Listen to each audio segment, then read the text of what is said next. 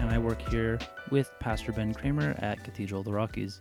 Today is the second part in our series in the Sermon on the Mount, of which today we are focusing on the beatitude of Blessed are those who mourn. I find this to be a rather powerful idea because, in my own experience, I've seen that we are sometimes expected to hide our grief or our sorrow. Phrases like suck it up or you gotta push through the pain come to mind. And yes, sometimes we have to work through pain, grief, and sorrow, um, but not to the extreme that we fail to even allow ourselves to grieve or mourn. Pain is just a part of the human experience. And I've found that always trying to just avoid pain can actually be even more detrimental to our overall health. And yeah, with that, uh, Pastor Ben will expand more on this idea of blessed are those who mourn. And I hope you enjoy it.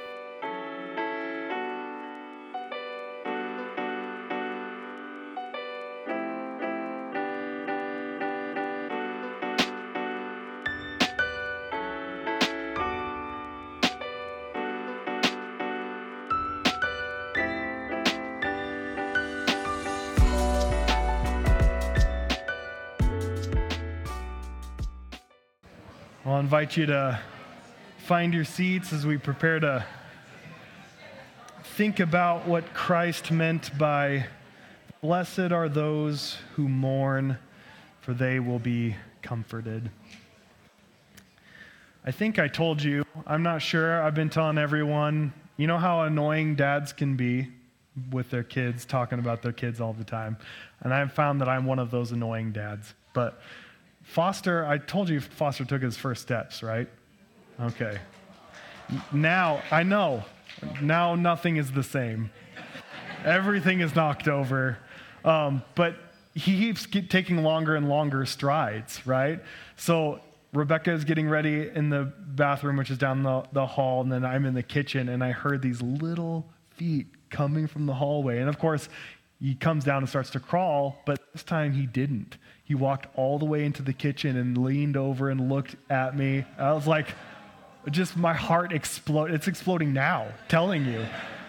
I just seeing his little eyes run up and give me a hug. I could do that all day long. Just wonderful. Even though he kept me up all night last night screaming, "Blessed are those who mourn." Blessed. No, it's just it's it's just such a wonderful experience. But my, Rebecca and I were talking the other day about, about heartbreak. And we just got on, on, the topic about how when, when you were young and, and you still remember your first heartbreak, right? The first time that you had a crush and the crush didn't return that, those feelings, right? And it really, like, the heartbreak of a, especially a preteen or teenager, like, you feel like you're gonna die, right? If you feel like you're never going to recover, it's going to be that way for the rest of your life, right? But then somehow, somehow, months, year later, you have been able to move on. But those first moments of pain are unforgettable. It's like that song, The First Cut is the Deepest, right? Because we really do feel that pain of heartbreak really deeply when we experience that for the first time. Blessed are those who mourn, for they will be comforted. How can Jesus call an experience like mourning blessed? How can we look at those who are in the midst of such deep sorrow and say, Blessed are you? Sometimes when we read this, we can feel like Jesus is kind of being passive here. Some, let me give you some of the worst things that have been said to me as a pastor at funerals. And if anyone says this to you, you have my permission to say, that's not helpful. Okay? God just needed another angel in heaven at a, chil- a child's funeral. Terrible. Or they're in a better place. You're saying that to someone who is in hell right now because that person is gone, right? Another terrible one, this was at my uncle's funeral. went up to my mother and said, Your son did a great job dealing with your brother's lack of salvation. It's a good thing my mom told me that months later. Otherwise, there would have been table flipping experience there.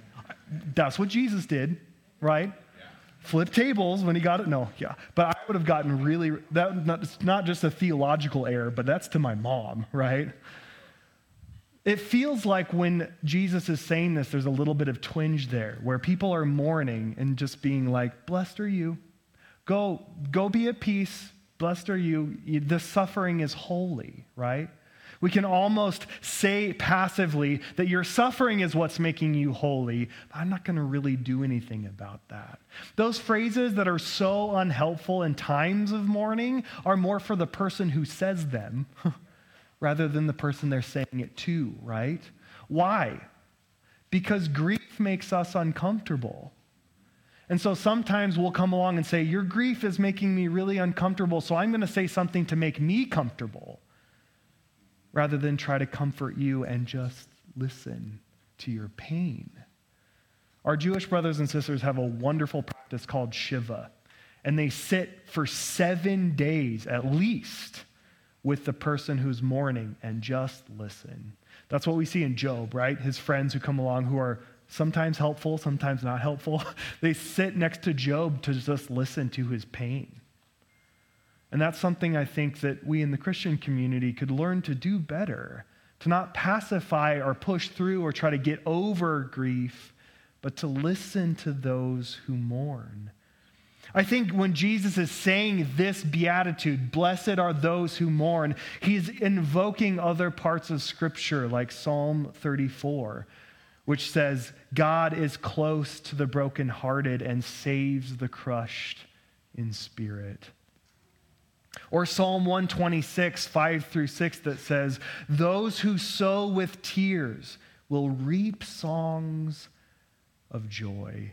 Those who go out weeping, carrying seed to sow, will return with songs of joy. I love how that psalm says the same thing twice, right?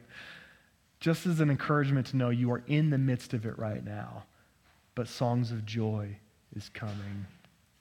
I think Jesus is essentially saying with this beatitude, those places where you expect God to be the least is actually where God is the most.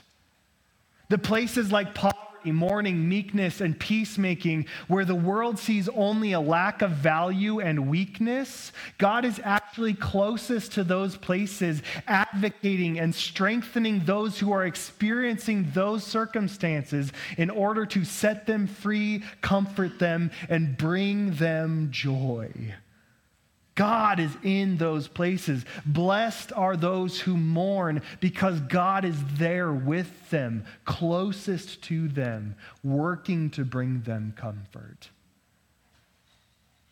I think this particular beatitude can strike us in that negative, passive way because we really are bad at lamenting and grieving well, not just as the church, but as the culture too.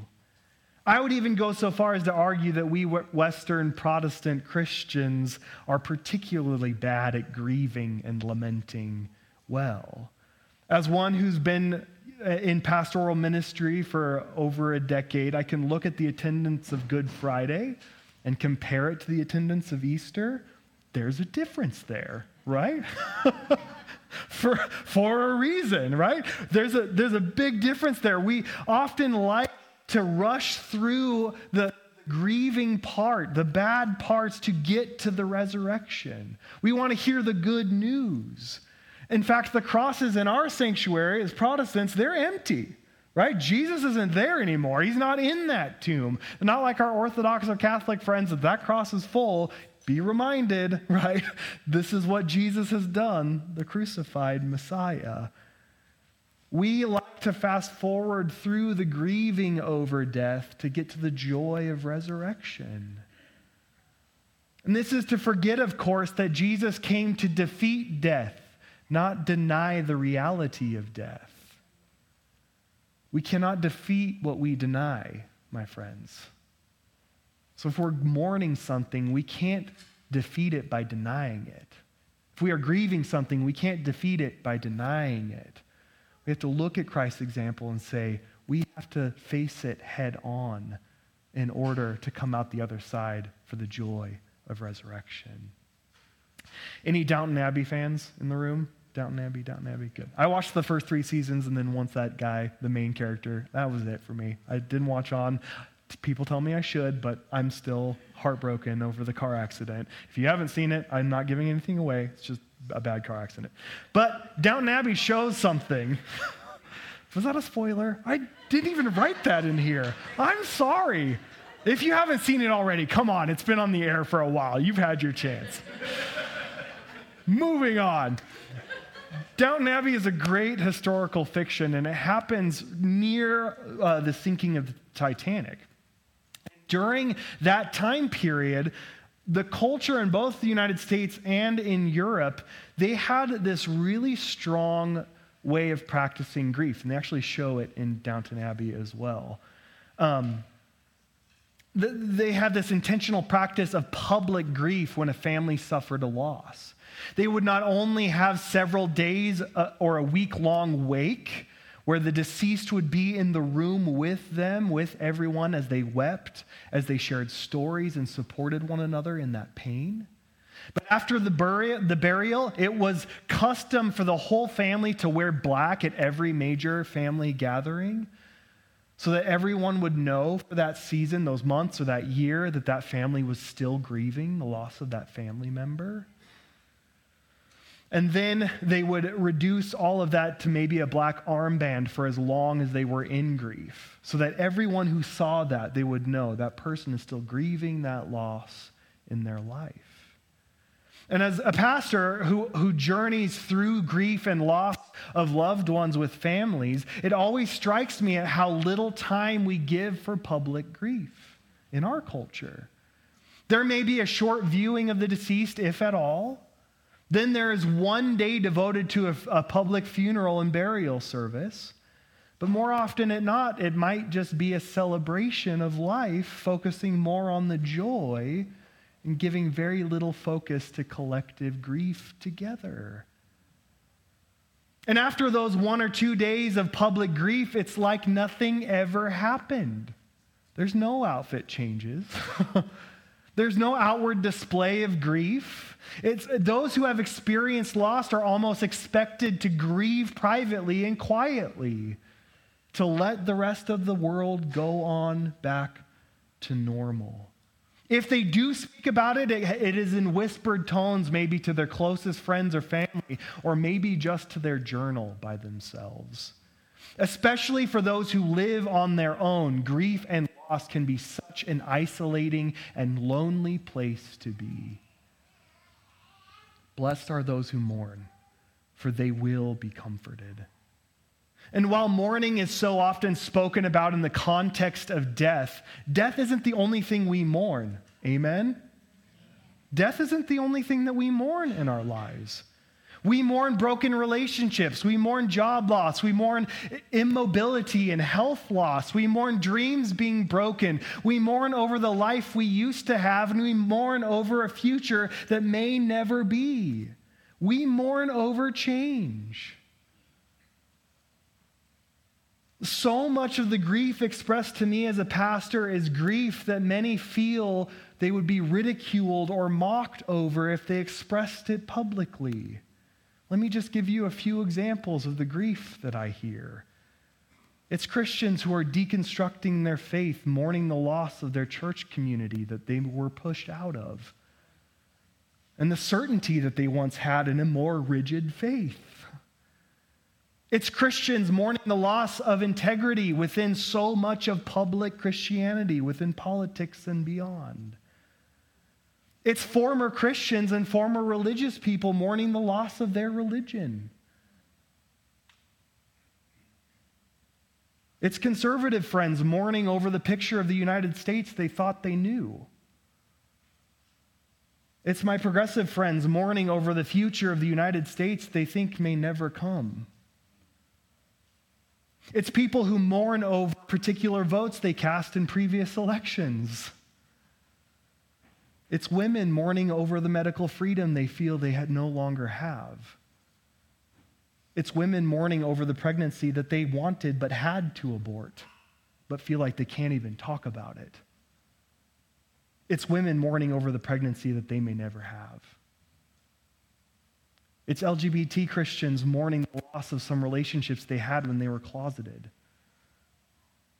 It's the parents of LGBT kids who recently came out to them who are now mourning the loss of the future they thought they had with their children as they work so hard to accept the new future that they just found out about. It's teachers who mourn over the loss of the sense of safety and stability they once had in their classrooms. It's veterans mourning over the war that they were sent to fight, but being made to feel like they have to celebrate it every time someone comes up and thanks them for their service. It's pastors who mourn over being incredibly misunderstood. It's entire congregations wondering what it means to be the church post 2020 in a world that is rapidly changing around them. Blessed are those who mourn for they will be comforted. In our polarized culture, so many who are genuinely mourning, especially when it's connected to something that's deemed controversial, feel they must keep it quiet and be isolated from others. Because to express it publicly in any way would invite dismissal or risk mockery and shame and even hostility rather than comfort, which is what they're looking for. My friends, I feel like this is so much at the heart of so many of the cultural upheavals that we witness. One of the things that continues to convict me is when I look at those who commit mass shootings, as those who have so much grief over something, yet were unwilling or unable to express it in a healthy way with many of the perpetrators being straight white men like myself, looking at what led them to these horrific actions, you can almost always see how they had feelings of isolation, purposelessness, and displacement that were then radicalized into hate against others in online chat rooms. They were looking for comfort, and it was radicalized into hate. I can't help but look at January 6th as the culmination of stoking political grievances. Grievances. Through conspiracy theories, lies, and fear mongering, much of which was directed to the Christian community. Imagine if instead, just imagine, if political leaders and faith leaders just named the reality that our country was going through, that it was changing rapidly and it's not only growing more diverse than it's ever been in its history, but its needs are changing too. But there are also minority groups in our country who have been long silenced and oppressed who need to have an equal voice in this change. And imagine if they just named that these rapid changes were being just exacerbated by COVID. And COVID wasn't easy for anyone. rather than taking that as a point to pit each other against each other. What if they just named those places of mourning and said, I want to hear what you are mourning right now and bring you comfort? Imagine if they just named how the pandemic amplified and accelerated the need for these changes and how the impact to our economy, relationships, and health and loss from COVID would not be anyone easy for anyone. Maybe then we would be better equipped as a culture to not fight against the reality of these changes, but to see that no matter how hard these changes may be, we will find comfort in knowing that we are stronger and more unified together when we unify together and the marginalized voices are heard. We are all in this together. Maybe if hearing mourning expressed was the goal, January 6th maybe would have never happened. My friends, unexpressed grief and at a collective level will be expressed one way or another. And if mourning is being refused to be heard, it's going to be reflected in outrage and maybe even chaos and violence. When individuals and communities cannot grieve change or process loss openly, they are left susceptible to bitterness and outrage. And then, as we see time and time again, power hungry authoritarians can swoop in and promise comfort by politicizing grievances towards each other, which only lead to further pain and further mourning when those grievances are directed at other people. When what they really need is to learn how to lament well, to process our grief well for only when we express our mourning are we able to receive comfort. When we don't acknowledge that we're grieving or mourning, we are denying it, and we are denying the ability to be comforted, even on a collective level. For me as a pastor, this idea has deeply challenged me and caused me to wonder are we truly making a place, a culture, where people feel safe to express their grief and seek comfort together? I believe that if anyone should be the bringers of comfort for those who are mourning, it should be those who claim to follow Jesus. Amen? We should be heard with Jesus saying, Blessed are those who mourn, for they shall be comforted. They are blessed because they do not have to mourn alone. They are blessed because no matter what they are mourning, they will be listened to rather than shamed. Blessed are them because their grief matters to God and therefore it matters to us too. Blessed are they because we want to be a source of comfort for them. They are blessed because when they mourn, they will be comforted because we are going to be an active part of their comfort. My friends, this starts by understanding where the trajectory of a blessing comes from. The first time we see blessing in the Old Testament is after a wrestling match, right? Jacob wrestles with God and receives a blessing, and he's still limping, right? He's limping in that, the, the, the hip socket. And so when we think of blessing, it is God literally getting down into the dirt, getting God's hands dirty to bring about that blessing, even if it means wrestling with us so that we understand. And you know what the name Israel means? One who wrestles with God. Still wrestling with God, right? And I like to add onto that with the greatest command love the Lord God with all your heart, soul, strength, and mind, love your neighbor as yourself. I think the good name of the church would be one who wrestles with God and humanity. because we're all trying to work this life out together, right? And it's when we get down into the dirt, get our hands dirty to help one another, wrestle through the hard stuff, that blessings come. But we can't do that if we're denying the hard things. We have to get in there with hearts of peace, compassion, to be sources of God's comfort, even if a little wrestling is called for, so that blessing can come.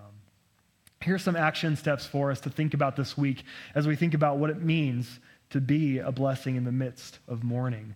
What areas of grief are you finding it difficult to express? One of the things in my life is sometimes I don't even know I'm grieving something, right? I, have gone through a change, and because, you know, we're Americans, we are, you know, we're settlers and pioneers and cowboys, and we can get over everything. Just pull yourself up by your bootstraps, right? That's a great mourning tactic. No, it's not get over it, right? It's face it head on. But one of the things that that mentality can bring about that I can just get over everything is that you just deny the grief that's even there. So maybe this week, focus on those areas that are bringing up. You can, it's easy to tell when you're grieving something and you're not sure. Anger will come up, impatience, maybe towards other people over that specific issue.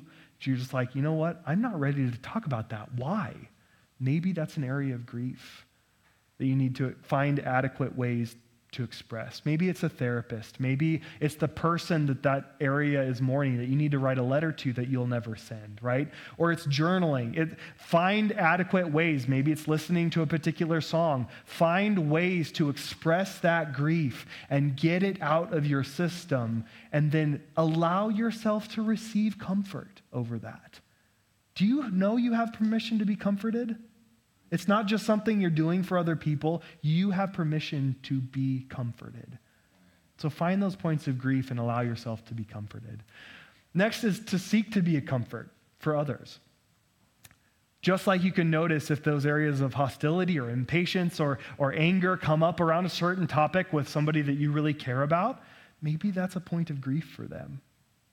And so you don't have to impose anything, you don't have to make it awkward or anything. Just say, hey, you know what? I've noticed that things get tense whenever this is brought up. I just want you to know if you need to process something, if that's an area of sadness for you, I really want to listen. I cannot tell you how the, that invitation really does work because people don't feel the permission to express their sorrow. When you give them that permission, you become an immediate source of comfort for them, right? But make sure your cup is filled so that you can pour that out to others. And lastly, listen for correct, collective grief. One of the things that I've just felt so much freedom about in this beatitude, you don't have to agree, agree over what they're mourning. Hear me again. Bringing comfort to someone who's mourning, it leaves agreement at the door because you're wanting to be a comfort, right? You're not coming in to say, I agree with all of the political grievances that you have right now. You see a human being that's hurting, right? And so when you see someone on a collective level, move past all, because you can disagree with it, that's fine. Now set that aside and say, what's at the heart of why they're grieving? Right? When they are expressing this in such a hostile way, what's at the heart of what's possibly making them really sad about what's going on?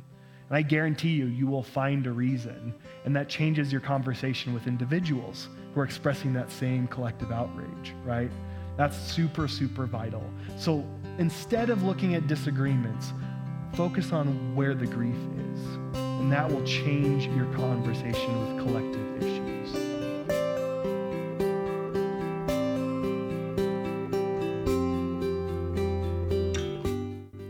Thank you so much for listening. If you'd like to, we'd very much appreciate it if you would subscribe to this podcast as well as rate and review it. Also, if you'd like to connect with us, you can email us at amity.campus at boisefumc.org. That email will be in the show notes. Finally, as a smaller congregation, our budget is pretty tight. If you'd like to help out and donate to us, there is a link to do so in the show notes. Of course, no pressure, only if you're feeling called to give.